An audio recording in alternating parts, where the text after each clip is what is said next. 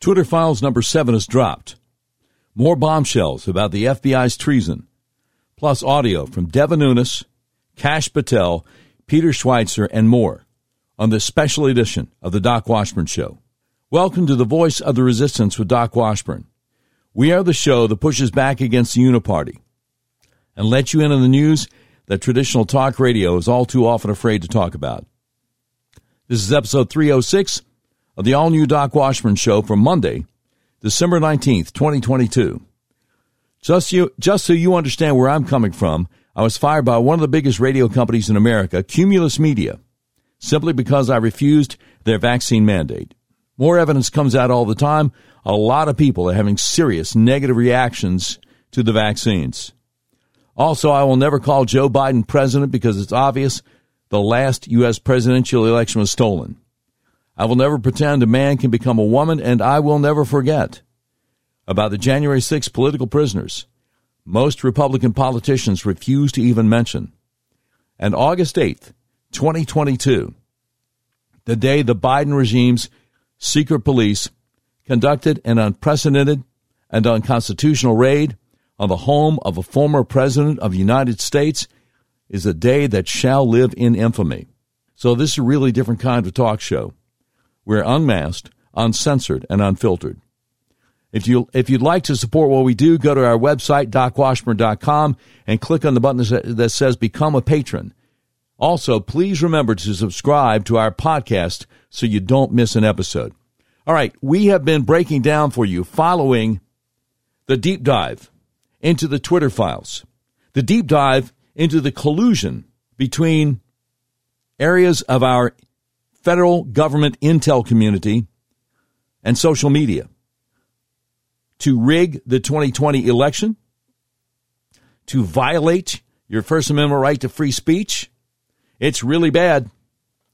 Now we have, before we get to Twitter Files drop number 7, we have a Twitter Files supplemental to Twitter Files Chapter 6 that Matt Taibbi did on Friday, December 16th. So Sunday, it's December 18th.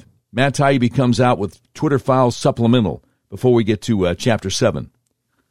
And he says, in July 2020, San Francisco FBI agent Elvis Chan, you've been hearing a lot about him, tells Twitter executive Yoel Roth, you've been hearing a lot about him, to expect written questions from the Foreign Influence Task Force, the interagency group that deals with cyber threats. And he's got a screenshot on that.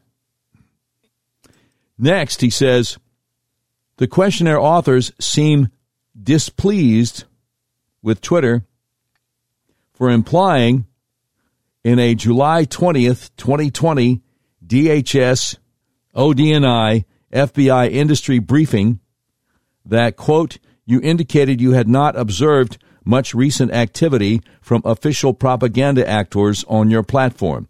ODNI is the Office of the Director of National Intelligence. And there's a screenshot here with a lot of questions. Okay, it says, during the June 10th, 2020 working group meeting on election security, you indicated you had not observed much recent activity from official propaganda actors on your platform. To make sure we understand the state media online landscape as much as possible, we hope you would be able to answer some questions about your analysis and conclusions. For context, other sources we are aware of, including those referenced below, indicate state media actors are prolific users of social media, which seems in contrast to your own analysis as we documented it at the time of our discussion. So they have a foregone conclusion, oh, Russia's going to try to steal it for 2020 for Trump, just like they did in 2016, which, of course, have been thoroughly disproven, and they don't care. They got a narrative. You know what they say about con artists? They never give up the con. The good ones at least don't. Anyway, it continues, we would appreciate any other information you are willing to provide about your recent conclusions. And they have a set of like 6 bullet points. First of all, in what ways and by what measures do you see official propaganda actors as less active than other groups on your platform? What groups are you comparing to official propaganda actors? Second bullet point. What official propaganda actors did you include in your analysis? How do you differentiate official propaganda actors from foreign state actors? And what is the reasoning to make that distinction? In which bucket do you place, for example, outlets such as Ruptly or In the Now, which are part of the state media apparatus, but would seek to obscure that link by using different branding? Are they included in your analysis? Number three, what quantitative metrics do you use to judge volume of activity on your platform? On what scale can you provide these metrics? Fourth bullet point, what relative weight do you give each metric when judging volume of activity? Fifth bullet point, what qualitative measures do you use to inform judgments about activity, including the volume of activity on your platform? Sixth bullet point, how do you limit the scope of your analysis of the domestic scam, foreign state, official propaganda, and white supremacist actors? In other words, date range, language, location, topic, etc. So, I mean, we got a First Amendment right to free speech. What business is it of theirs? I mean, why not just tell them to take a long walk off a short pier? Okay. Or for those of you more sensitive listeners, in order not to offend your delicate sensibilities, an alternative. Instead of telling them to take a long walk off a short pier, why not just suggest they merely roll off a long pier? Just a thought, just a thought.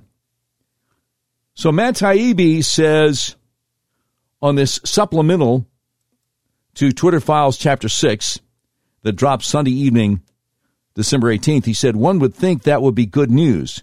The agency, in other words, the fact that Twitter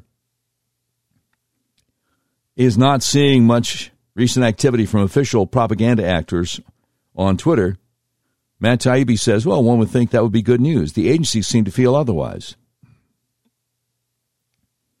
FBI agent Elvis Chan underscored this. He wrote, referring to the United States intelligence community, there was quite a bit of discussion within the USIC to get clarifications from your company.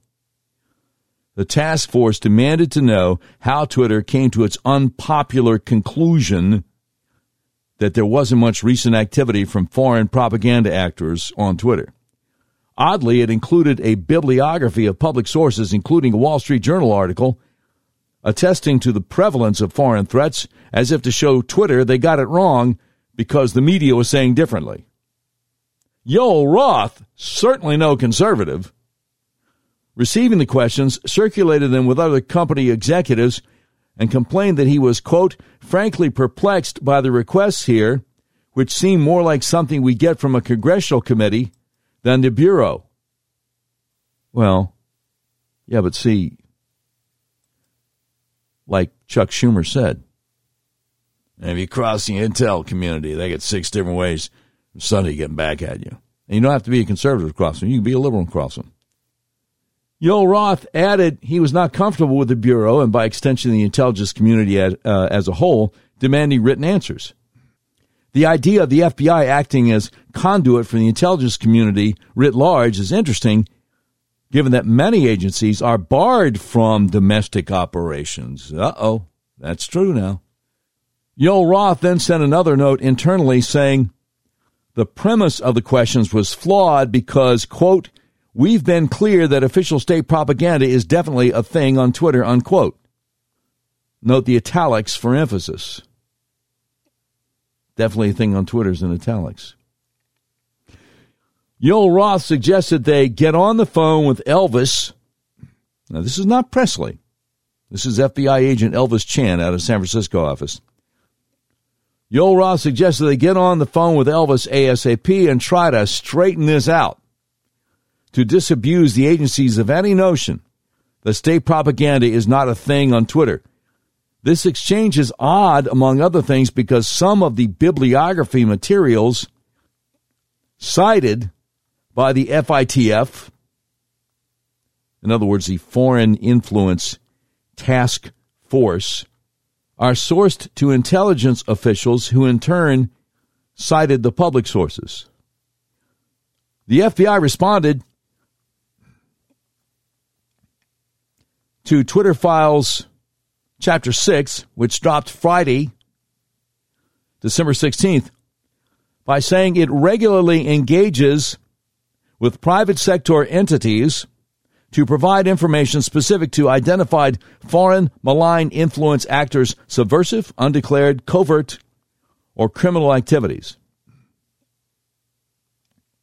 Matt Taibbi continues, that may be true, but we haven't seen that in the documents to date. Instead, we've mostly seen requests for moderation involving low follower accounts belonging to ordinary Americans and Billy Baldwin, the actor Billy Baldwin. In other words, they want Twitter to moderate the content they allow on their platform. And Matt Taibbi winds it up saying, watch Barry Weiss and Dr. Michael Schellenberger for more from the Twitter Files. Okay, great. So then Monday, the 19th, more drops from Michael Schellenberger. Twitter Files Part 7. And it gets real, y'all. It gets real. Here's how it starts. The FBI and a Hunter Biden laptop. How the FBI and intelligence community discredited factual information about Hunter Biden's foreign business dealings, both after and before the New York Post revealed the contents of his laptop on October 14th, 2020.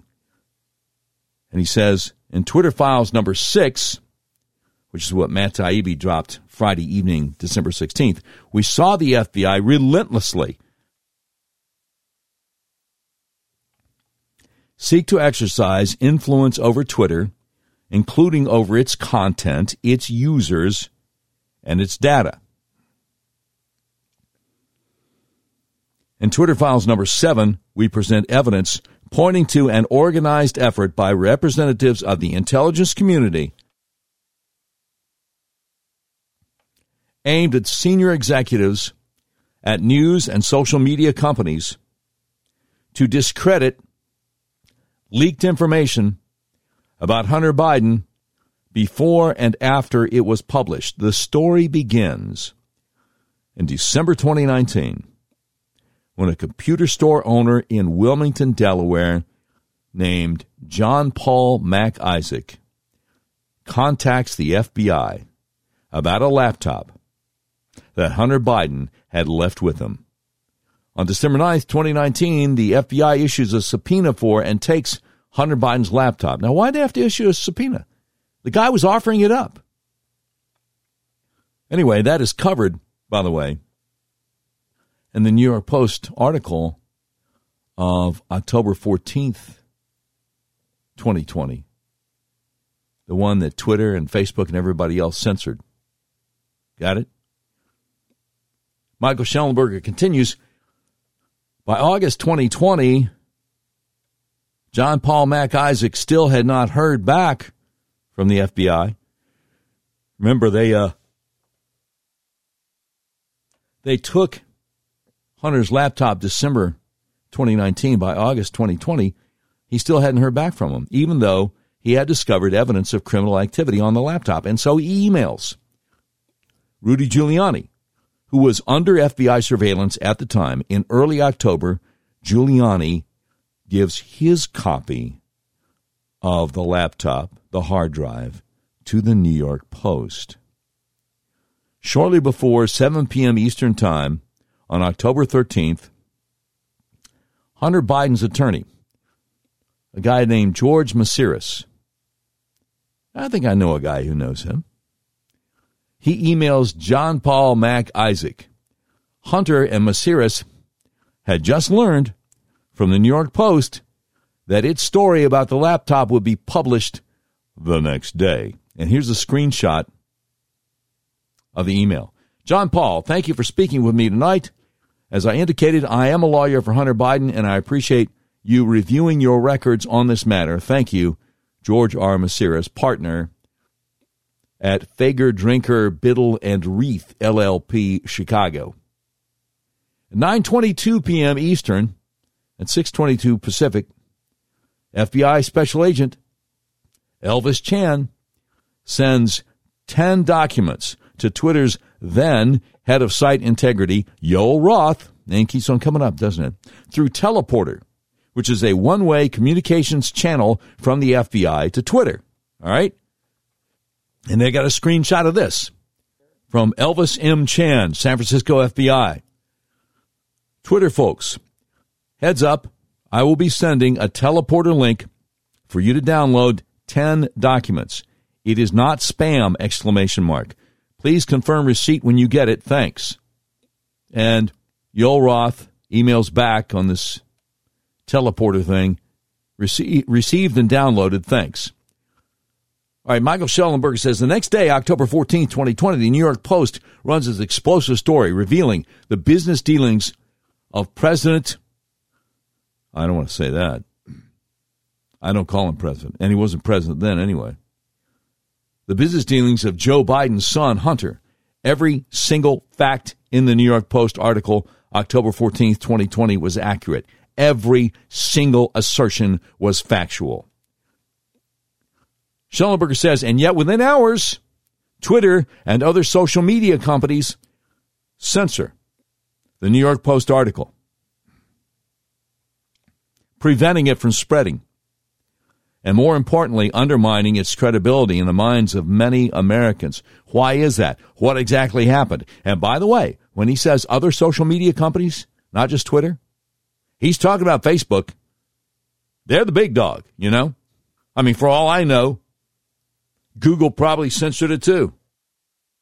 On December 2nd, Matt Taibbi described the debate in the first chapter of the Twitter files.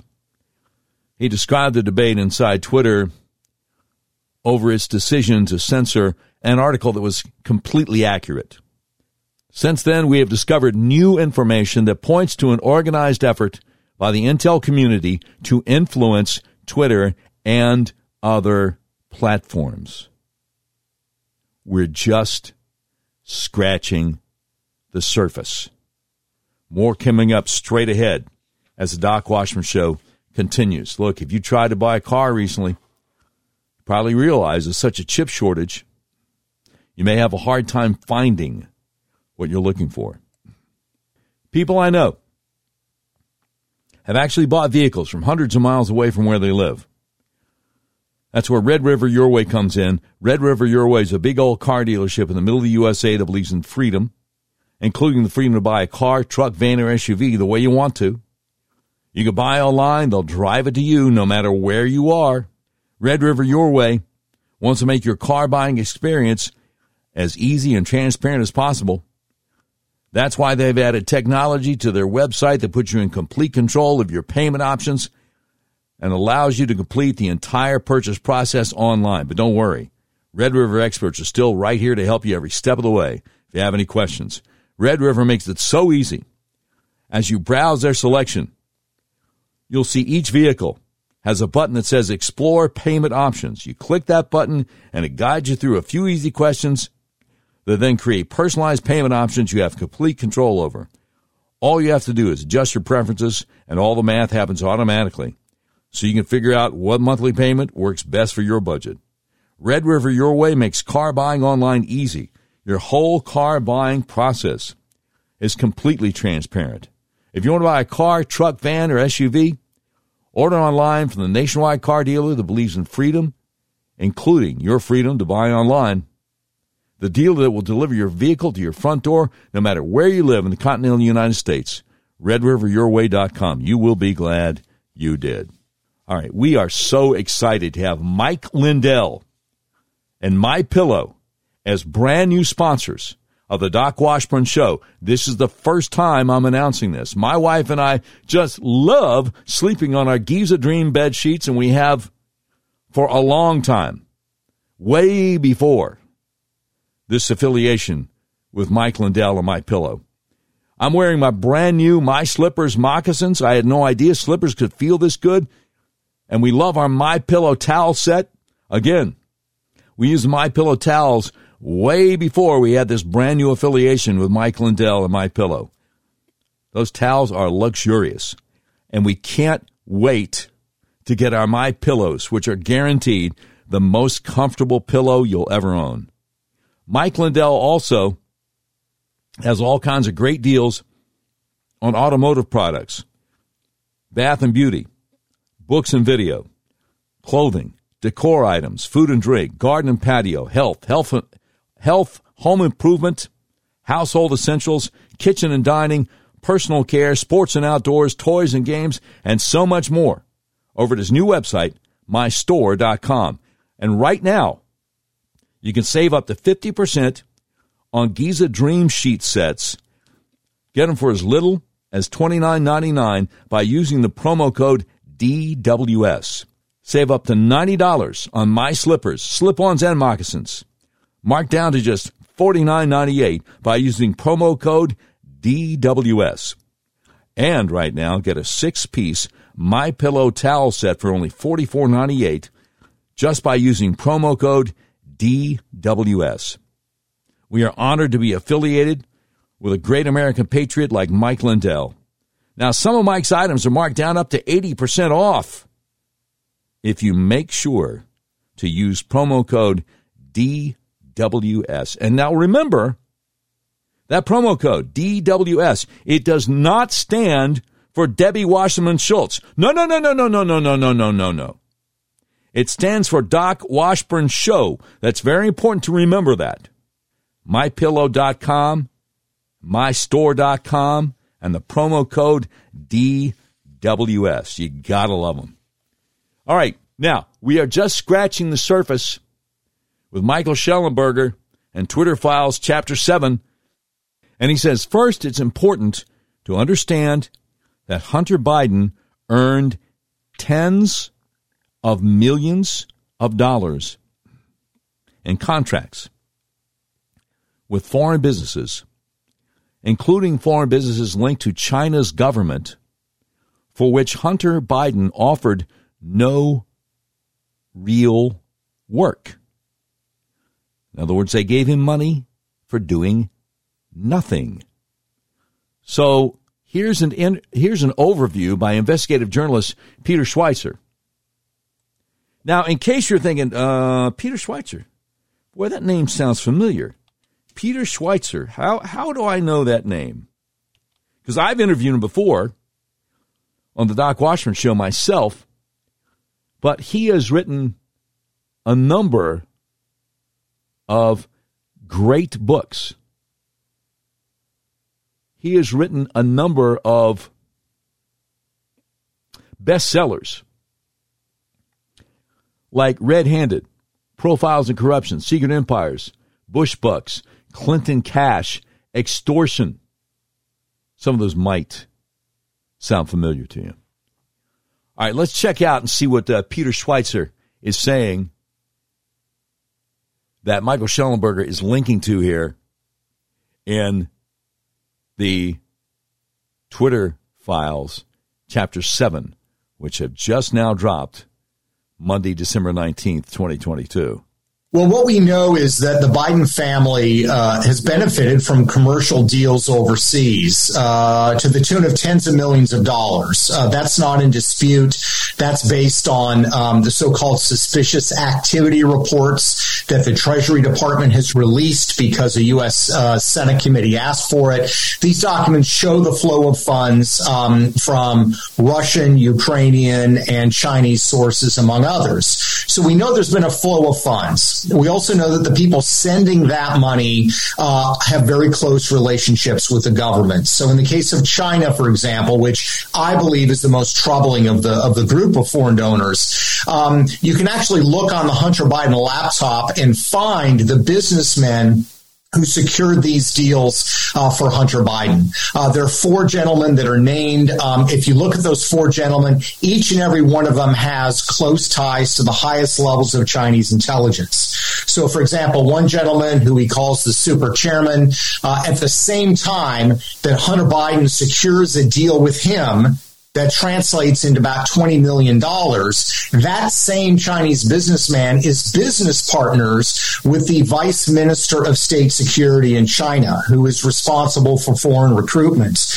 This has been reported in Hong Kong. This is not just Peter Schweizer saying it. So you have the flow of funds. You have the flow of funds from foreign parties that are linked to the government and intelligence services. And then you have the third component of this, which is there's no discernible service or product or anything that Hunter Biden has brought to the table. So the question has to be asked, why are foreign actors like these four businessmen in China arranging deals worth tens of millions of dollars to the Bidens and not getting anything in return? And what's important to point out here is that Hunter Biden is the one who's the signatory on these deals, but the laptop also shows that money is fungible within the Biden family. We know that $2 million that arrived from China ended up with his uncle, James Biden. And we also know that Hunter Biden paid some of his father's bills while he was vice president of the United States. So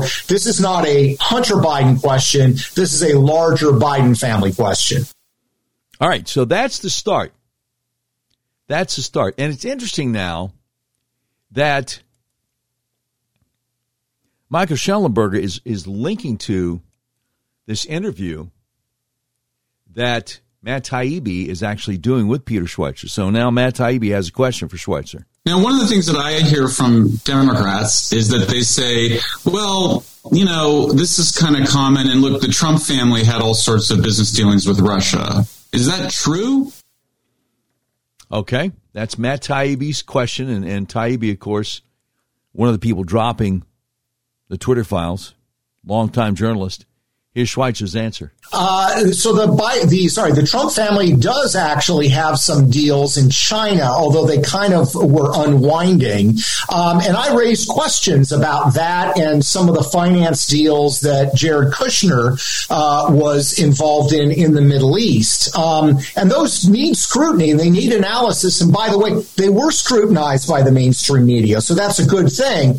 The Biden deals weren't, but there's also a crucial difference here in my mind, and that is the deals that the Trumps had with China. The one that really translated into money was a deal that Ivanka Trump had for the manufacturing of shoes and other things in her apparel line. That was a line started, 10, 15 years ago. My point being, those were actual legitimate businesses that predate any involvement in you certainly watch them and be aware of them and take them into account.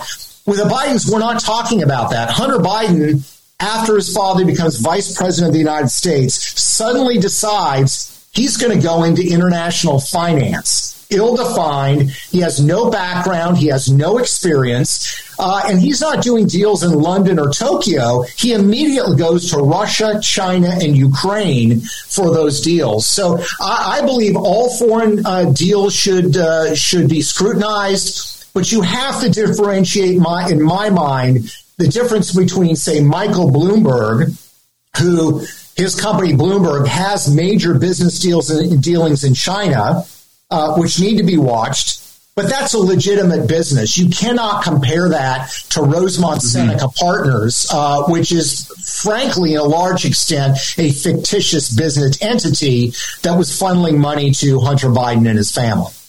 Okay, so now Matt Taibbi is going to have another question, again, for Peter Schweizer, the eminent chronicler of all things Biden corruption. Now, what about Trump's relationship with Russia? Because that's what the intel community wants to think about. Trump, Russia, right? All those years. Mueller spent $40 million, almost 2 years. Dozens of rabidly partisan Democrat prosecutors looking for any little thing they could get Trump on. Nothing. Well, there was no question. There were discussions, and there was a sort of verbal agreement to build a Trump Tower in Moscow, but there was no real exchange of money in that case. And again, I would say, look, that deserves scrutiny, but Donald Trump actually has built hotels and condos around the world. Certainly, it's not appropriate to be doing that while you're a candidate or president of the United States, but to somehow put that in a nefarious light when you're ignoring a business that has no history that predates your father being vice president of the United States, and you have zero track record in it, I don't think you can compare those two very effectively. Tony Bobulinski is credible because he provides the actual communications, the comms that took place. I've actually seen the Blackberries and the phones where this correspondence took place. And it's very straightforward. Number one, Bobulinski released to the Senate and gave to the FBI correspondence that I've seen that shows clearly that they were not to discuss Joe Biden's involvement in the business. Their actual correspondence that Tony Bobulinski has with the business partners where they say, don't bring up the father's name, don't discuss the father in the context of the deals. The family's very skittish about it. In other words, the partners did not say he's not involved. There's a Chinese wall, so to speak, that divides him from these deals. It was don't discuss it. And then you have correspondence when they're discussing a deal with CEFC. This is a Chinese energy company that is going to be setting up a Chinese energy infrastructure fund in the United States, that the ownership structure is such that 10% was going to be given to Hunter to caretake for the big guy. You know, I don't want to go too far on a limb here, but this almost sounds corrupt to me. There's lots of correspondence on the laptop and in Tony Bobulinski's communications where the big guy is the reference for Joe Biden. So that's the first thing to consider. The second thing to consider is there is lots of evidence on the laptop that Joe Biden was familiar with his son's deals. And it's worth looking at kind of the evolution of what Joe Biden has said. When I first broke the story in my book, Secret Empires, in 2018 about the Biden family's deals in China, the initial Biden response was, there were no deals. There's nothing to see here. This is fabricated. Then when it was confirmed that, okay, yes, there were deals in China, Joe Biden's position became, well, I never discussed those matters with my son, any of these business dealings. We now know, of course, that Joe Biden flew his son on Air Force Two to China, where Hunter Biden met with those Chinese business partners. And we also know on the laptop that, in fact, there are references to Hunter Biden saying to his business partners, I talked to my father about this deal and he's going to help. Wait a minute. Is this guy implying that Barack Obama's vice president, Joseph Robinette Biden Jr., old lunch bucket Joe from Scranton, actually prevaricated? Well, I'll never. My stars and garters. What has become of us? So now they've shifted from saying there were no deals, Joe Biden didn't know about the deals, to Joe Biden didn't benefit from those deals or did nothing to help these deals along. And my point is, this is what you need an investigation for. Look, we've got the transference of millions of dollars for no services rendered. Nobody's disputing that. We know the individuals who transferred this money have connections to foreign intelligence services. We know that Joe Biden and his son Hunter Biden are close. They communicate all the time. They're not estranged. And we know that there are questions about the posture that the Biden administration has assumed towards China. So my view has always been this warrants investigation. I'm not saying a crime's been committed. I don't know. I'm not saying that Joe Biden is on the take from the Chinese. We don't know. But I know. He is. I do believe that this deserves serious investigation by a body like a congressional committee that has subpoena power. And it seems to me If we are prepared to investigate Donald Trump based on an anonymous dossier, and by the way, at least the first 5 or 6 months, I supported that investigation. But if we're prepared to investigate that, Iran-Contra, Bill Clinton, and Whitewater, this is much higher in terms of the threshold of evidence and information we have that warrants a look and warrants a subpoena power effort to find out exactly what is going on here. Fact check, true. And by the way, I don't know if you're familiar with the great Molly Hemingway over the Federalist.com. Molly Hemingway, editor-in-chief of the Federalist, senior journalism fellow at Hillsdale College. But she is saying about the Twitter files part 7 dropped by Michael Schellenberger they were in the middle of. She's out there on Twitter saying, highly recommend reading through this latest Twitter files. It's absolutely horrific to read what FBI officials and former FBI General Counsel James Baker, who also helped run the Russia collusion hoax, did to help out Biden and grievously harm the election process. Just so you know. All right, back to it. So Michael Schellenberger had introduced the Peter Schweizer interview by saying, first, it's important to understand that Hunter Biden earned tens of millions of dollars in contracts with foreign businesses, including ones linked to China's government, for which Hunter offered no real work. Here's an overview by investigative journalist Peter Schweizer. Then we play the audio. Schellenberger says, and yet, during all of 2020, the FBI and other law enforcement agencies repeatedly primed Yoel Roth at Twitter to dismiss reports of Hunter Biden's laptop as a Russian hack and leak operation. And here's a screenshot of a page from a sworn declaration by Yoel Roth given to the Federal Election Commission, December of 2020. And it says, since 2018, I have had regular meetings with the Office of the Director of National Intelligence, the Department of Homeland Security, the FBI,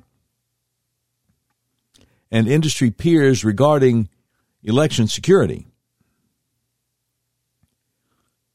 He says, during these weekly meetings, the federal law enforcement agencies communicated that they expected hack and leak operations by state actors might occur in the period shortly before the 2020 presidential election, likely in October. I was told in these meetings that the intelligence community expected that individuals associated with political campaigns would be subject to hacking attacks and that material obtained through those hacking attacks would likely be disseminated over social media platforms, including Twitter.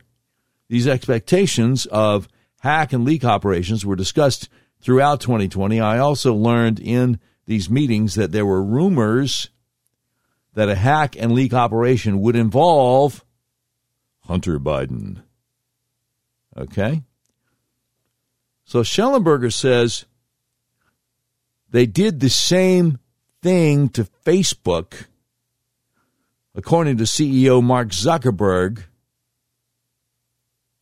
And let's have the audio from Zuckerberg now. This is when he was on with Joe Rogan, and Joe Rogan was trying to hide his excitement that Zuckerberg was admitting some stuff that he probably should not have admitted publicly. The background here is the FBI, I think, basically came to us, some folks on our team, and was like, hey, just so you know, like, you should be on high alert. There was we thought that there was a lot of Russian propaganda in the 2016 election. We have it on notice that basically there's about to be some kind of dump of that's similar to that. You got that?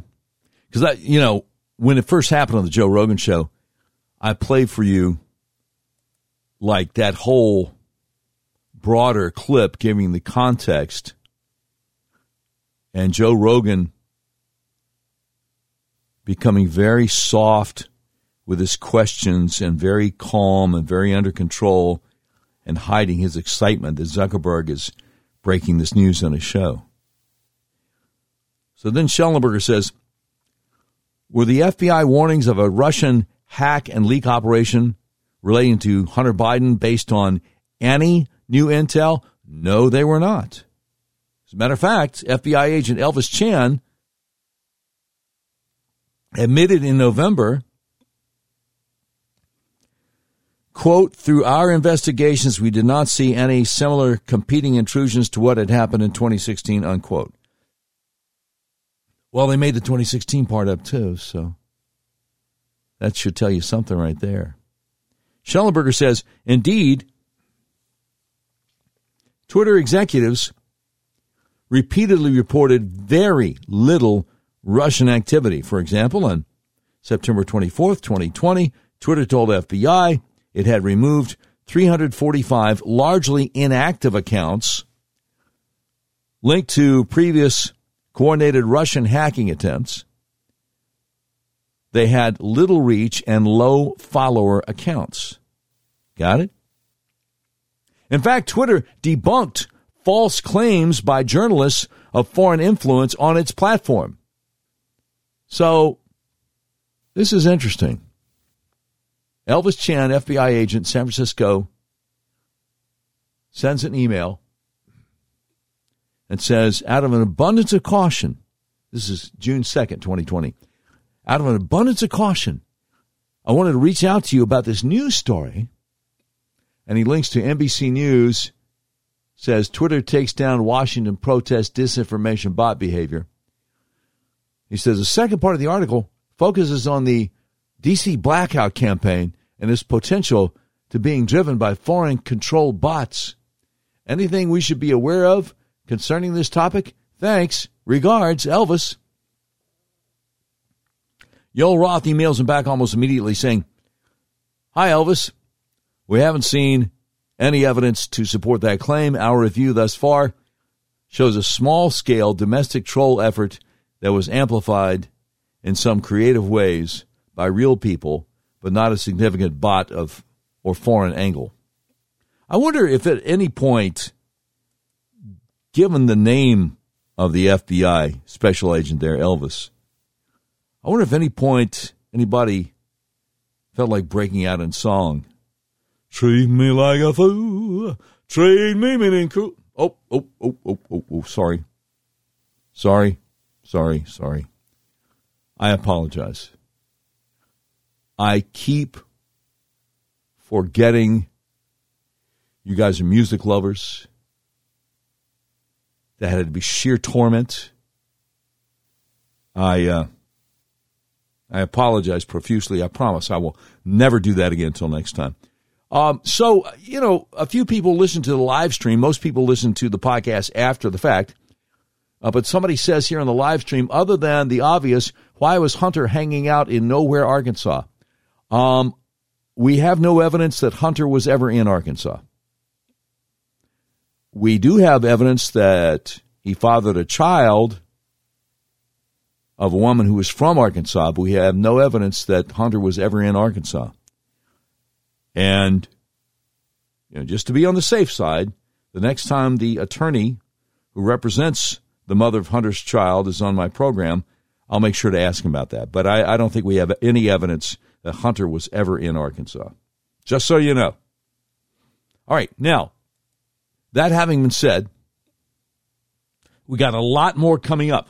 But first, let me just remind you, I've been talking about how the world is going crazy with supply chain issues, record-setting inflation, and sky-high gas prices, and woke corporations that stand against everything we believe in.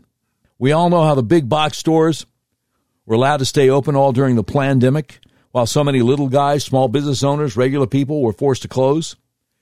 The wealthiest people on earth became better off while mom and pop businesses suffered. The question is, what are we willing to do about it? For that matter, what can we do about it? How can our voices be heard? Well, we can make a difference by voting with our dollars. Why continue shopping at big box stores if you can get the items you need from a family-owned company? Now, finally, we can shop factory direct at a family-owned, made-in-America manufacturer. Switch to America.com. It's helping Americans walk away from the big box conglomerates. That's why Switch to America was created, with regular folks like you and me in mind. One of the best ways to get around this crazy inflation is to shop with family-owned companies that put their customers first rather than shareholders and corporate executives. A lot of Patriot influencers have come on board. I'm inviting you to join with fellow Patriots to cut off the cash flow of the big woke corporations that are trying to destroy our country. We are done with the woke globalist operation against humanity. Each of us can take market share away from these businesses that have enjoyed unfair advantages.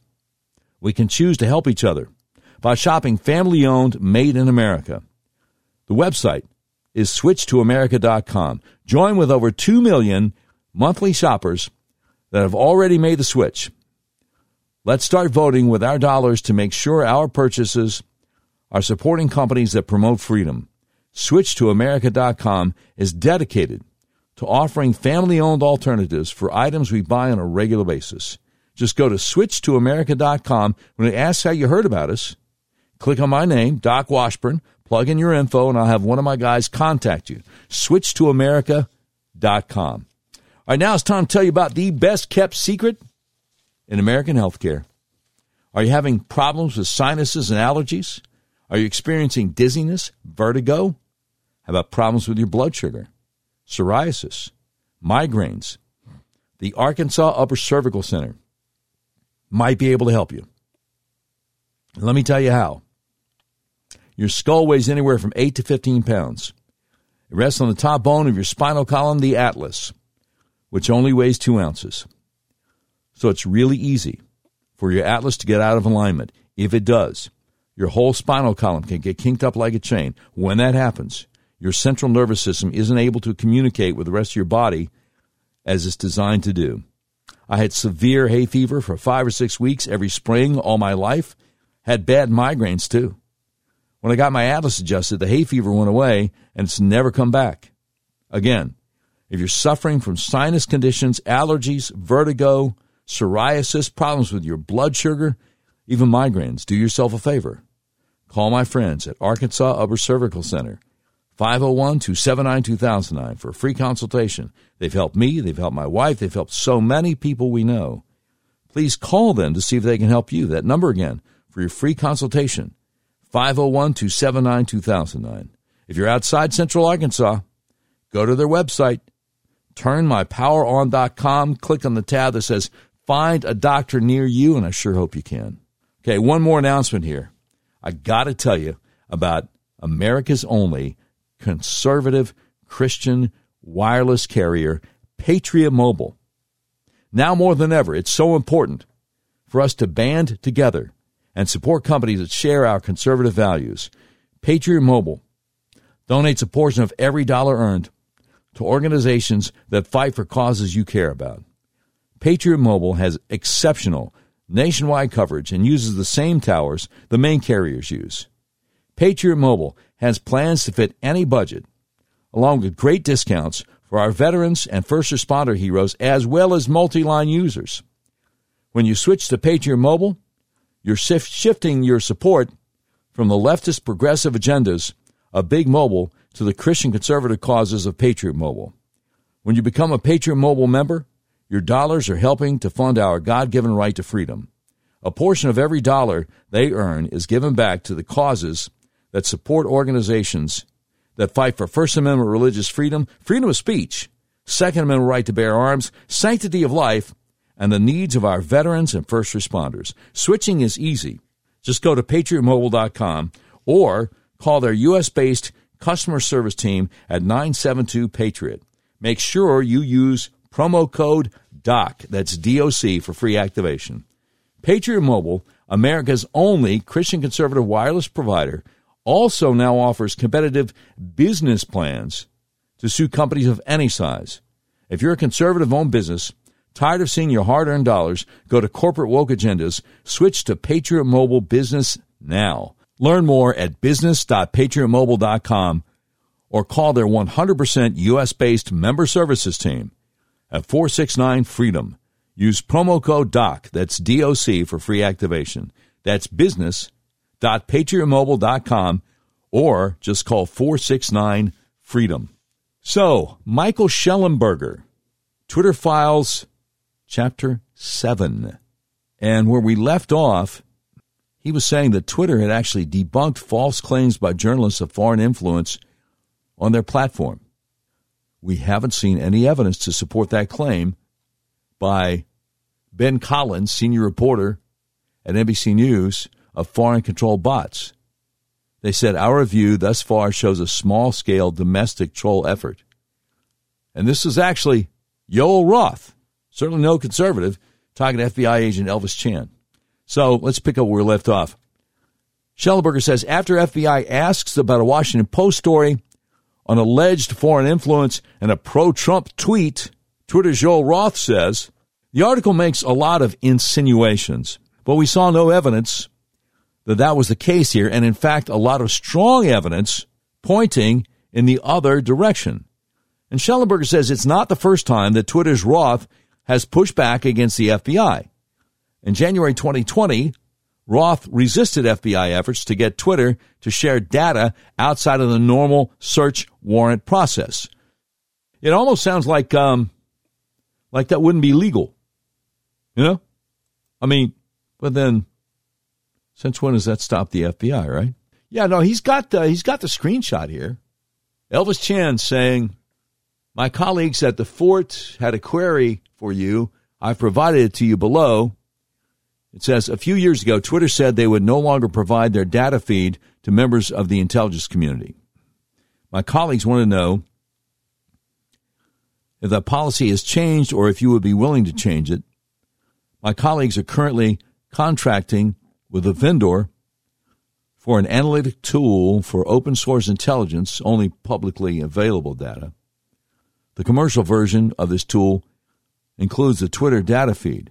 However, the feed was disabled because the vendor said they did not want to violate the terms of service with Twitter. My colleagues are wondering if Twitter would be open to revising its terms of service to allow this vendor to continue having access to the Twitter feed. My colleagues are happy to meet in person to discuss this issue with you if you would like. Hope you have a great holiday season. Regards, Elvis. Again, not Presley. This is Supervisory Special Agent Elvis M. Chan, Squad CY1, not to be confused with CIA, National Security Cyber, FBI, San Francisco. So the response from Yoel Roth, he says, as discussed, here's my suggestion. Whoa. Okay, this is third party. Elvis Chan had not sent it to Yoel Roth. He sent it to somebody else at Twitter, and that name's blacked out. And so Yoel Roth is responding to his colleague, his co-worker. He says, as discussed, here's my suggested response to Elvis Chan. Of course, feel free to tweak it, edit it, whatever, but I tried to hit on the major points. So here it is. At this point, we don't think a call directly with your colleague at the Fort is the best path forward. As a rule, we're not able to directly discuss data licensing relationships with third parties, such as the customers of our data customers, both due to confidentiality reasons and limited information on our end about the business decisions that may have led one of our customers to decline to provide services to the government.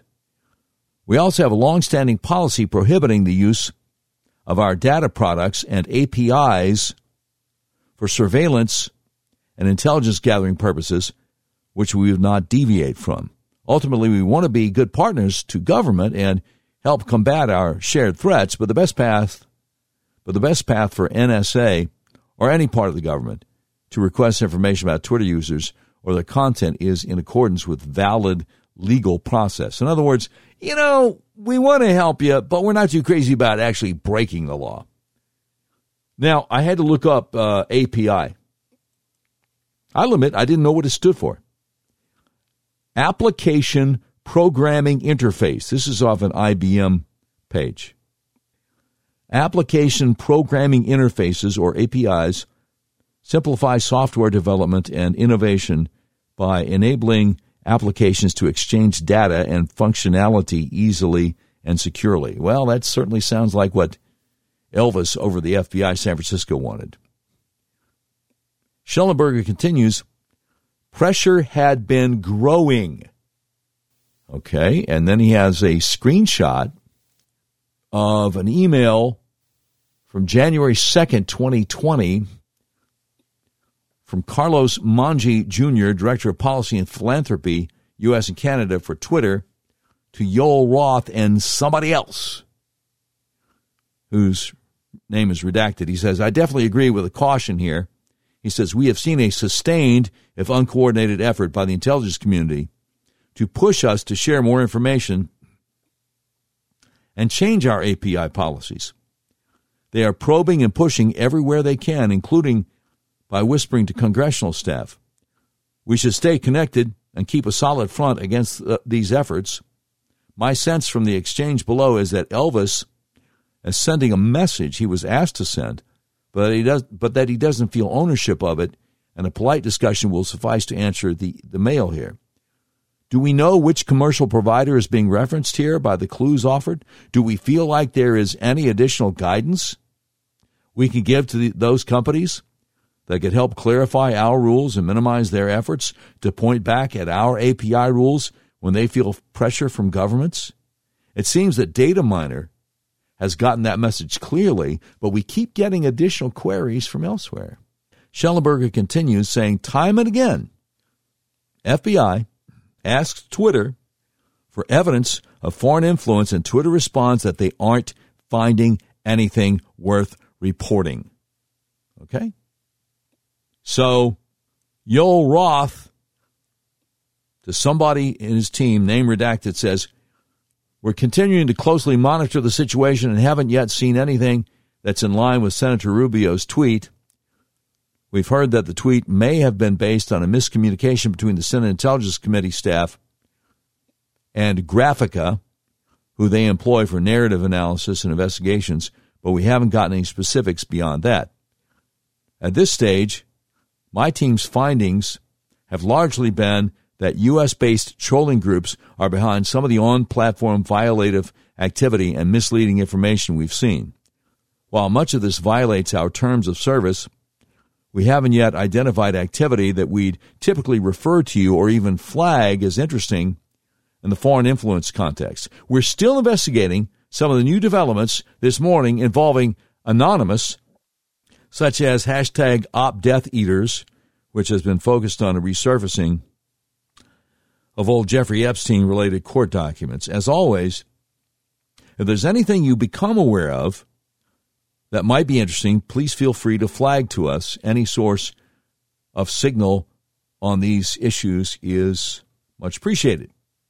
So that was an email from May 31st, 2020, and then another email from less than a month later, June 26, 2020, again to names redacted, says, hi, Elvis and team.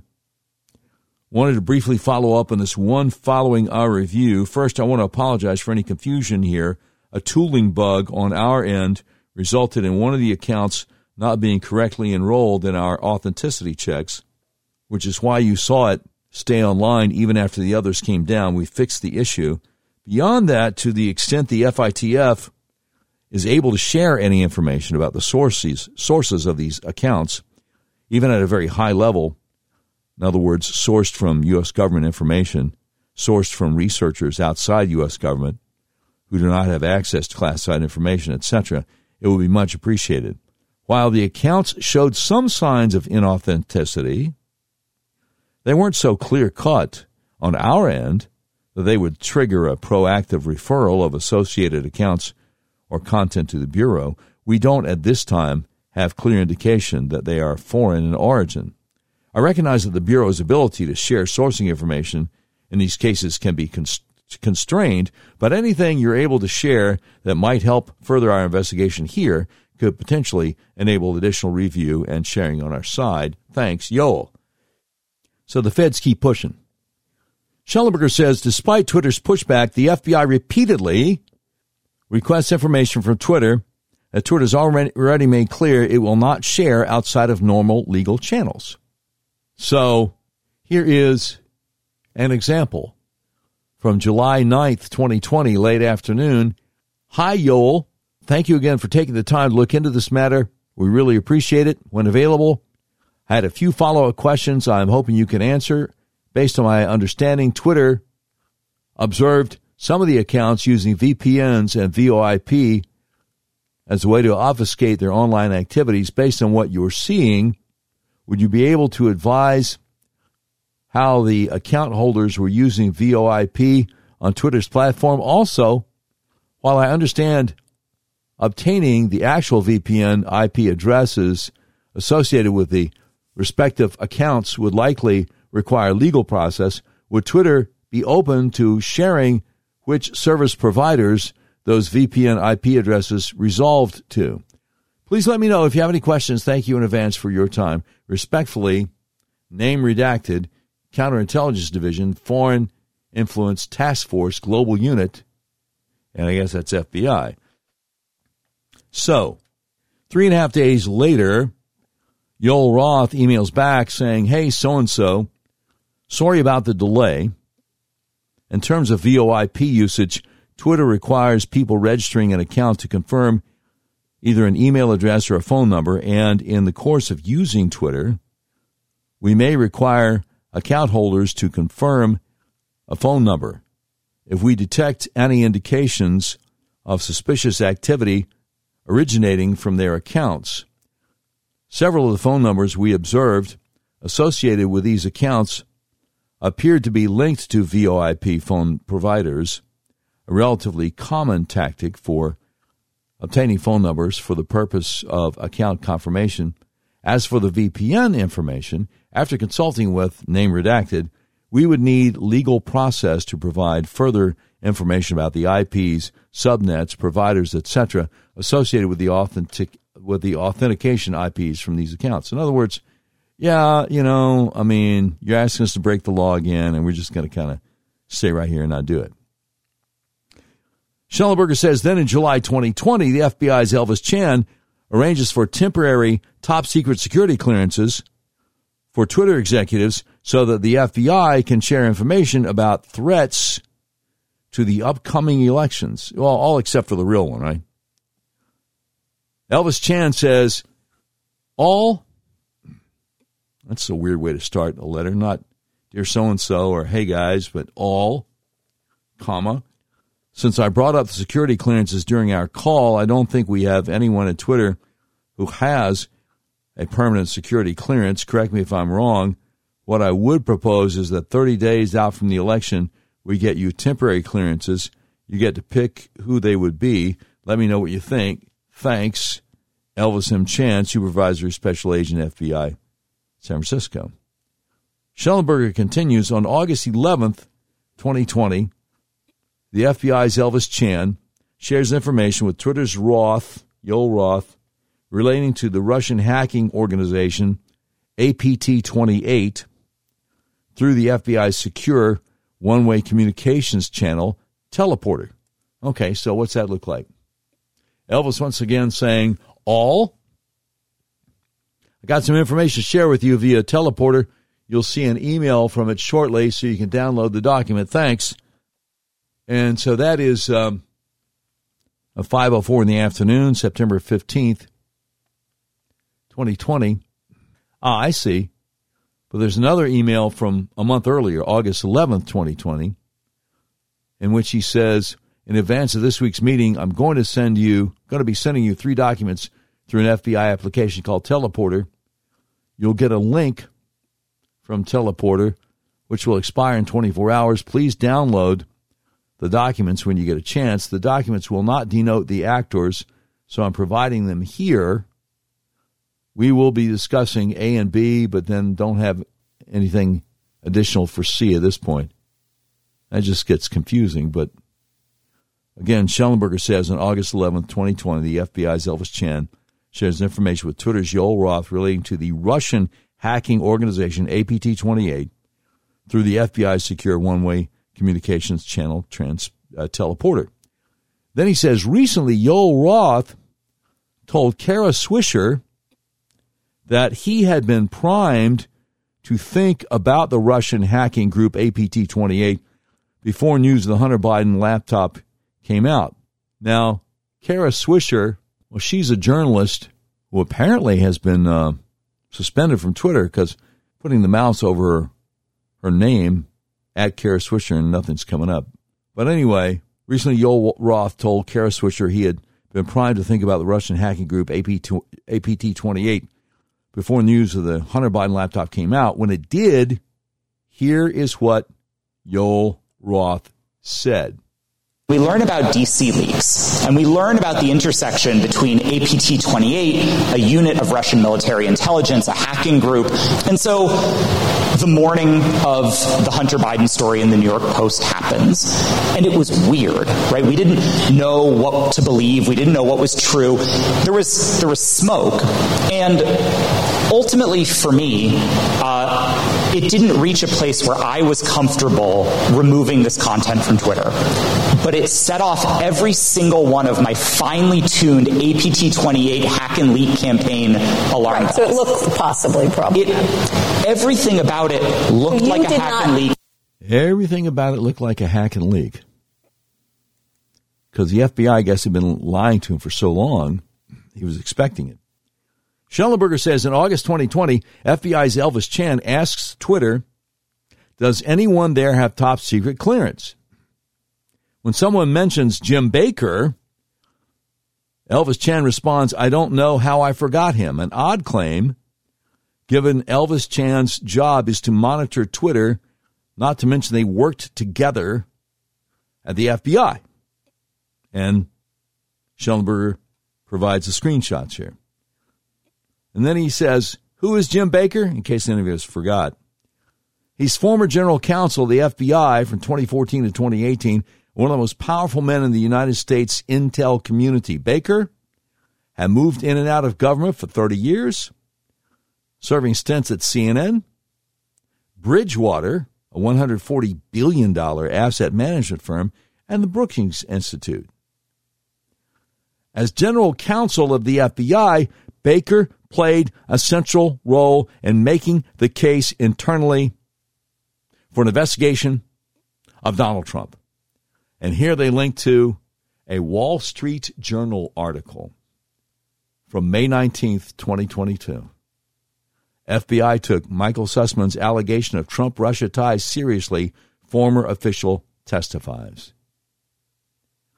And it says, the former top FBI lawyer said the agency would have treated allegations connecting the Trump campaign to Russia more skeptically if their source, lawyer Michael Sussman, had told the Bureau he was coming forward on behalf of clients that included Hillary Clinton's presidential campaign. The testimony came Thursday. Now, again, remember, this is back in May. At the criminal trial of Mr. Sussman, the first from special counsel John Durham in his three-year probe in how the FBI handled allegations of ties between the Trump campaign and Russia in 2016, the crux of the case hinges on recollections of a bitterly contested meeting between Mr. Sussman, who said in a text message at the time he was not acting on any client's behalf, and the FBI's then general counsel, James Baker, in the heat of the presidential campaign. Sussman brought Baker allegations about a possible secret communications channel between a server connected to then GOP presidential candidate Donald Trump's business and a Russian bank, and told the FBI official he was providing the information out of civic concern about what he believed it showed. The FBI dismissed the allegations within a few weeks, but the circumstances of how they came to the Bureau have continued to reverberate for years. And it goes on and on and on and on and on. I mean, we don't have time to get into the whole thing. But Schellenberger inexorably continues. He says, Jim Baker was not the only senior FBI executive involved in the Trump investigation to go to Twitter.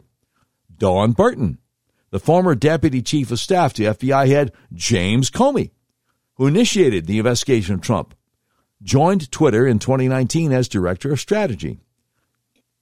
As of 2020, there were so many former FBI employees Bureau alumni, working at Twitter, they had created their own private Slack channel and a crib sheet to onboard new FBI arrivals.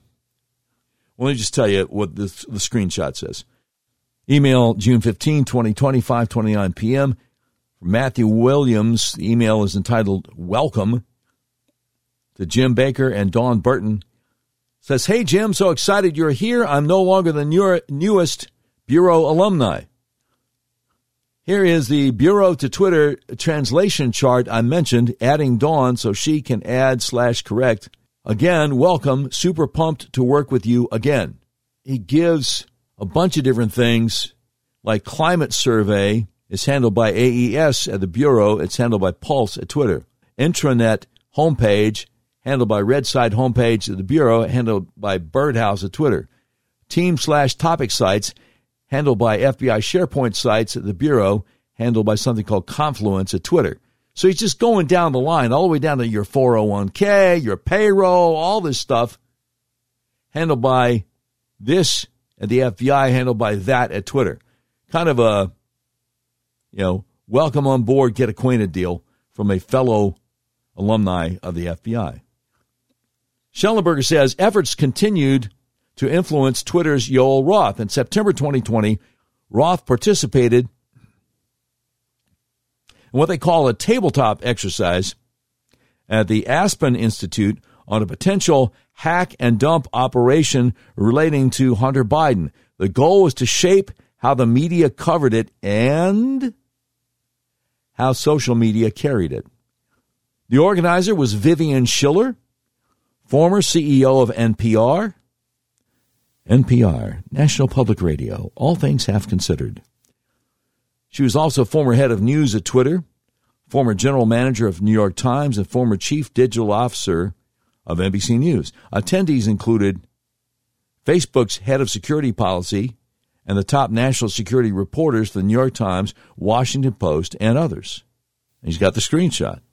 Again, Schellenberger says by mid-September 2020, Elvis Chan and Yoel Roth had set up an encrypted messaging network so employees from FBI and Twitter could communicate.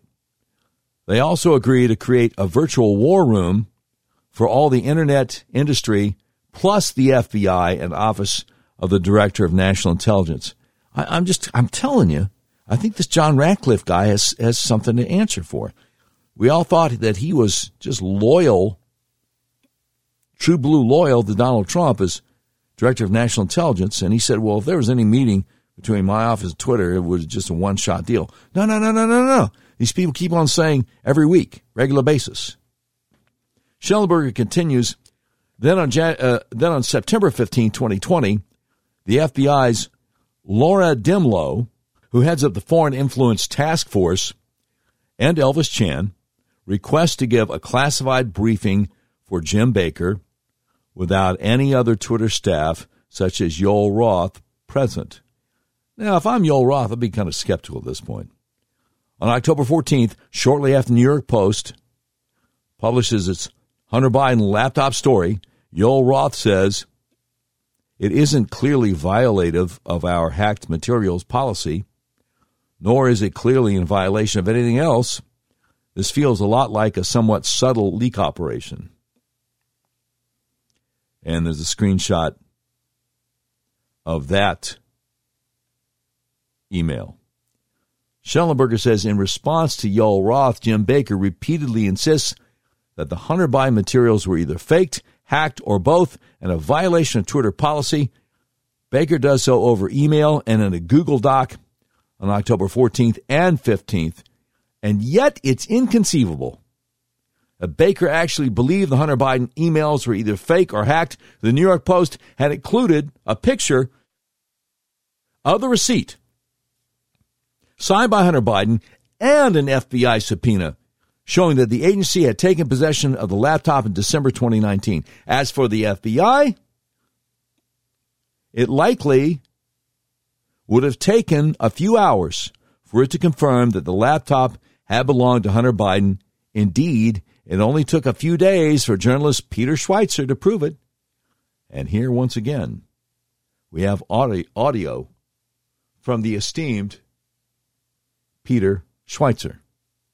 When the laptop dropped in 2020, I had no idea where it came from. I didn't know if it was real. But what I did was I took the files on the Hunter Biden laptop and I compared it to bodies of information that we knew were absolutely true. So, for example, the Secret Service, again at the request of the U.S. Senate committee, had released Hunter Biden's travel records. So we were able to take the laptop and say, when he says he's in Dubai, does that correspond with the Secret Service travel records? If he's emailing somebody and saying, I'm in Hong Kong, does that line up? In each and every case, it lined up. Then we compared the laptop to the suspicious activity reports, the SARS reports, when the emails referenced $5 million being wired to Hunter Biden's business. Does that correspond with the SARS? And again, it lined up completely. And the laptop really came out at about the same time as the Secret Service travel logs and the wire transfers. So it really would not have been possible for somebody to create thousands of emails simultaneously to demonstrate it. Then the final thing we did, Michael, is we looked at Hunter Biden's laptop emails and we compared them with a collection that we'd received from Hunter Biden's business partners, a guy named Bevin Cooney, who's in jail. He shared his Gmail account with us, and we looked at it. The Hunter Biden laptops that have Bevin Cooney correspondence on them, do they actually line up with Bevin Cooney's Gmail account? And again, they did 100%. Now, I was able to do this in Florida with my researchers. The New York Times, the Washington Post, CBS News, ABC News could have done the same thing. But they were not interested in this story. They did not pursue this story. If you had told me that information would come forward that Jimmy Carter's family or Ronald Reagan's family was receiving tens of millions of dollars from Russian businesses that were linked to the KGB, it would have set off alarm bells, rightfully so, to all kinds of news outlets. That's really the equivalent of what we're talking about here. And yet the media somehow convinced themselves that this was not an important or an interesting story. All right. So that's Peter Schweizer, author of all those great books. Now, Michael Schellenberger continues saying, by 10 a.m., October 14th, Twitter executives have bought into a wild hack and dump story. Now, remember, when we say 10 a.m., we're talking 2 p.m. Eastern time, because Twitter's out on the Pacific Coast time zone. Quote from the email here, Yoel Roth, the suggestion from experts, which rings true, is there was a hack that happened separately, and they loaded the hacked materials on the laptop that magically appeared at a repair shop in Delaware. Schellenberger continues, at 3:38 p.m. that same day, October 14th, Baker arranges a phone conversation with Matthew J. Perry in the office of the General Counsel of the FBI. The influence operation persuaded Twitter executives that the Hunter Biden laptop did not come from a whistleblower. One of them linked to a Hill article based on a Washington Post article from October 15th, which falsely suggested that Rudy Giuliani's leak of the laptop had something to do with Russia. There is evidence that FBI agents had warned elected officials of foreign influence with the primary goal of leaking the information to the news media. This is a political dirty trick used to create the perception of impropriety. In 2020, the FBI gave a briefing to Senator Grassley and Senator Ron Johnson of Wisconsin claiming evidence of Russian interference into their investigation of Hunter Biden. The briefing angered Senators Grassley and Ron Johnson, who say it was done to discredit their investigation. And here is the money quote from the letter that Chuck Grassley, ranking member, Committee on the Judiciary, and Ron Johnson, ranking member, Permanent Subcommittee on Investigations, sent to Bradley Benavides, Deputy Assistant Director, Counterintelligence Division of the FBI. The money quote here, with respect to the substance of the briefing, it consisted primarily of information that we already knew and information unconnected to our Biden investigation. We made clear to you at the briefing that it was not relevant to the substance of our work. In response, you stated that the FBI is not attempting to quash, curtail, or interfere in the investigation in any way. We also made clear our concern that the briefing would be subject to a leak that would shed a false light on the focus of our investigation. Indeed, on May 1st, 2021, the Washington Post did exactly that. And so did the other inaccurate media articles during the course of our investigation, which falsely labeled our investigation as advancing Russian disinformation. So, wow. Schellenberger says, notably, then FBI General Counsel Jim Baker was investigated twice in 2017 and 2019 for leaking information to the news media. Mark Meadows asked, you're saying he's under criminal investigation? That's why you're not letting him answer? And the answer from Baker's attorney was yes. Now, that is a link to an article over at the Politico by Rachel Bade and Rebecca Morin, January 15th, 2019, entitled Ex-FBI General Counsel Faced Criminal Leak Probe. And it says former FBI General Counsel James Baker came under criminal investigation for allegations that he leaked unauthorized information to the media, according to congressional transcripts released by House Republicans Tuesday. In a letter to U.S. Attorney John Durham of Connecticut, House Oversight Ranking Republican Jim Jordan and Freedom Caucus Chairman Mark Meadows requested more information on the probe. The Trump allies' letter, quoted from unreleased transcripts of a closed-door deposition, October 2018, where Baker's lawyer barred him from answering questions about interactions with reporters, citing the investigation. Baker's counsel, Daniel Levin, told the committee during the session, I'm sorry, I'm going to not let him answer these questions right now. You may or may not know, he's been the subject of a leak investigation, which is still a criminal leak investigation that's still active at the Justice Department, so I'm cutting him off from answering. Republicans double-checked that they heard correctly. Meadows asked, you're saying he's under criminal investigation? That's why you're not letting him answer? Baker's attorney Levin responded yes, later adding, I don't want him talking about conversations he's had with reporters because I don't know what the questions are and I don't know what the answers are right now, given that there is an ongoing investigation of him for leaks, which the department has not closed. I'm not comfortable letting him answer questions. Baker's counsel declined to comment on the GOP letter, but the revelation's timing suggests that Republicans are seeking to undercut Baker's credibility following a bombshell report in the New York Times last weekend.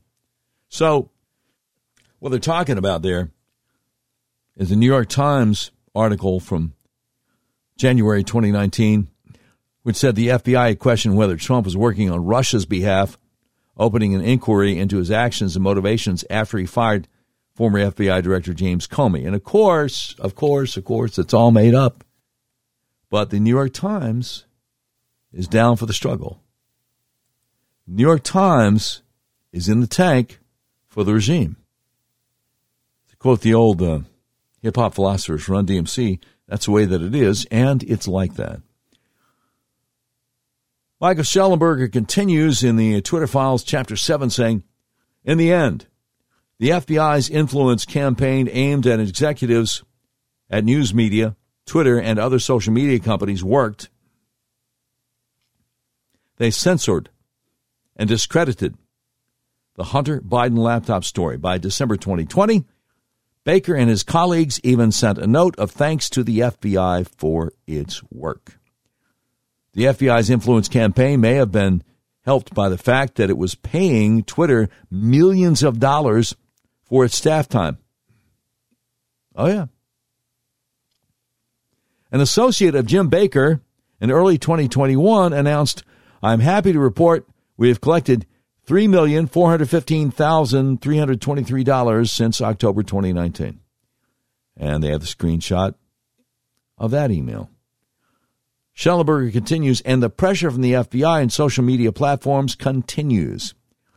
In August 2022, Twitter executives prepared for a meeting with the FBI whose goal was to convince us to produce more FBI EDRs. EDRs are emergency disclosure requests. In other words, a warrantless search, a search without a warrant. That's not good. Schellenberger continues, in response to the Twitter files revelation of high-level FBI agents at Twitter, Congressman Jim Jordan said, I have concerns about whether the government was running a misinformation operation on we the people. Yeah, I think you might be onto something there, Congressman Jim Jordan. Schellenberger then says anyone who reads the Twitter files, regardless of their political orientation, should share those concerns. Now, that having been said, we do have some more audio we need to share with you, which is germane to the subject at hand. So let's get right to it. Devin Nunes was on Tucker Carlson's show on Fox News Monday night, December 19th, 2022, and it went something like this. Agencies are out of control. Well, agencies are out of control and have hollowed out democracy to the point where it's not recognizable. I apologize. He didn't say that twice. I goofed up. So let me start it over again at the right place so it doesn't sound like Tucker's repeating himself. Well, agencies are out of control and have hollowed out democracy to the point where it's not recognizable. Here's a shocking story. New reporting tonight from John Solomon at the website Just the News reveals that DOJ began spying on the U.S. Congress in 2017. Specifically, DOJ sought grand jury subpoenas for the personal emails of at least two staffers on the House Intel Committee, including Kash Patel. Now, this is right around the time the House Intel Committee was probing the Russia collusion hoax. Now, Devin Nunes, you would think, would be beyond attack by the agency since he was the chairman of the House Intel Committee at the time. He was the guy overseeing the intel agencies. But it looks like he wasn't. We now know. Devin Nunes joins us tonight. Congressman, thank you so much for coming on. Great so I should say it looks like you were spied upon as well. What do you make of this now that we know it for sure? All right. So a great introduction there from Tucker, and let's see what Congressman Nunes says, well, former Congressman Nunes says in response. Well, look, at this point, Tucker, it appears to be that it's not just a couple staff. It looks like it probably is more. We only have a couple subpoenas at this point, so this is probably just the tip of the iceberg. And what this is remember, they targeted my lawyers.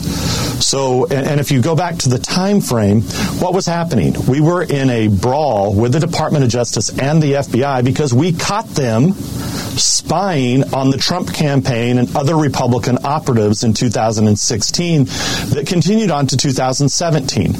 At this time, we had confronted high-level folks at the highest level of the Department of Justice and the FBI saying that, look, we think you guys might have a problem here, too. Maybe you should recuse yourself. Maybe you shouldn't be involved. You would have thought they would have got to the bottom of it. But instead, what they did is they did this cute little way of reverse targeting me by going after my staff to figure out how did we know this information? What were we going to do with this information? And this was all just months before we made this all public, that the FBI used the Clinton and DNC dirt to spy on Trump and the Trump campaign. Wow. You know, I mean, you know, I said to open the show, it's treason. And it is. Tucker comes back. You can't have a democracy in which unelected bureaucrats with guns control elected officials. That is not a democracy. Why does no one burn this down and start again? It's the most serious possible threat. It's a much greater threat than any foreign government. Why does no one ever do anything about this? Good question. Great question from Tucker. Tucker knocks the ball, the cover off the ball every night, as far as I'm concerned. Devin Nunes' response. Well, look, we tried, Tucker, and we made 14 criminal referrals. I assume John Durham has that. Now, look, a lot of these referrals did involve lying and misleading Congress, obstruction of justice. These are all things, if I'm John Durham, I know that they're trying to close him down, the Biden administration is to close him down, but I think Congress, my former colleague, should be pushing this information to ask Durham to look at this, because this is clearly in the realm of what John Durham's scope was to look at. And I know he brought some cases in D.C. against citizens. He has yet to bring any charges against the very people who we trust with these really high-level powers that appear to, well, not appear, they did. I mean, they turned it against the United States Congress to try to figure out, either to try to figure out what we were doing or try to get blackmail on us. Think about that. Either trying to figure out what we were doing or get blackmail on us. Think about that. Tucker doesn't miss a trick. Check his response. And it's very clear that members of Congress are being blackmailed. I can say that, maybe you can't, but it's true, as you know. Devin Nunes, I appreciate your coming on tonight. Yeah. Thank you for bringing this to our attention. Always a pleasure. Thank you. And it's very clear that the FBI is blackmailing members of Congress. Think about that. Consider the implications. I mean, J. Edgar Hoover did it, but that's supposed to be the bad old days, Kash Patel, who was Devin Nunes' chief of staff, and later went on to be chief of staff for the Secretary of Defense, an attorney, the guy who actually prepared the presidential daily briefing, the intelligence community's concerns about terrorism and other things. Kash Patel was interviewed by John Solomon on justthenews.com about what Nunes was talking about, and this is going to shock the living daylights out of you. Tell us what went on in that meeting and what Rosenstein threatened that I think now looks very prescient in light of what we learned from these documents. Yeah, this is one of those meetings you just never forget. As a senior staffer, you're in there with the Attorney General, with the Director of the FBI, with the Chairman of the House Intelligence Committee, and a few other staffers on each side. And what we were trying to do was professionally work through the subpoenas and the backlog of documents they had supposed to give us. Now, when he says the Attorney General, he's going to mention Rod Rosenstein. Remember, Jeff Sessions had recused himself from this whole affair. So Rod Rosenstein, Deputy Attorney General, was acting as AG. So I don't want anybody to be confused. Remember, these are the subpoenas that gave you the Broussard 302s, the FISA warrants that were ultimately rescinded, and all of the Woods files that we now know were corrupted when they took to the FISA court. This is what was happening. And in this one meeting in particular, Rod Rosenstein, who's known for losing his temper, had did so before, and in this meeting screamed at the chairman of the House Intelligence Committee and myself, and he literally said verbatim, if you're going to continue this investigation, I'm going to subpoena you and your records, looking at the chairman of the House Intelligence Committee and looking at his senior counsel and chief investigator on the Russiagate hoax, directing that at us. And Chris Wray sat there in deafening silence. And your readers can follow what happened afterwards. There's three separate stories. First, DOJ denied that he ever said that. Then they backtracked and said, oh, no, that's not what he said. And then the third time they finally admitted it that he said that, but he was kidding. Just hang on to that. The Attorney General and the Department of Justice were joking about threatening to subpoena us. Well, now we know 5 years later, they had already done it months beforehand, and he let it slip because he's known for having a bad temper when you call out his corrupt activities. And it just should shock everybody, and especially in this atmosphere, me as a former guy at DOJ, as a terrorism prosecutor, to learn of this. It's just the beginning, John, is what I'm trying to tell your audience. What other subpoenas did they send out? Who else did they investigate on my team and Devin's team? And what was their justification for it? Because we were revealing the biggest scandal in in FBI DOJ history, they were true to their word. They said they were going to come after us, and now we know they did, and you can show the audience the subpoena I got. It's kind of a shock because a lot of us were told back in the day that Rod Rosenstein was one of the good guys. Oh, no. Definitely not. I predict the Twitter files are going to keep coming hot and heavy. We'll continue sharing them with you along with everything else that's going on, all the news that fits. Now, I will say this. I think it's about time to say, hit it, Brian. We interrupt this program to bring you a special report. It's the Doc Washburn Show Tweet of the Day. Brought to you by RedRiverYourWay.com. Red River Your Way, the big old car dealership in the middle of the USA that believes in freedom, including your freedom to buy the car, truck, van, or SUV of your choice the way you want to, online, have it delivered to your front door, anywhere in the continental USA. Today's tweet of the day is from the great Carrie Lake out in Arizona. Breaking. Our election case is going to trial. Katie Hobbs' attempt to have our case thrown out failed. She will have to take the stand and testify. Buckle up, America. This is far from over. This was posted at 9:03 p.m. Central Time, December 19th, Monday, December 19th. Please pray for Carrie Lake and the people of Arizona and pray for our country. Fantastic. Thank you, Mitch Ward and the crew at RedRiverYourWay.com for sponsoring our tweet of the day. You've been listening to episode 306 of the all-new Doc Washburn Show.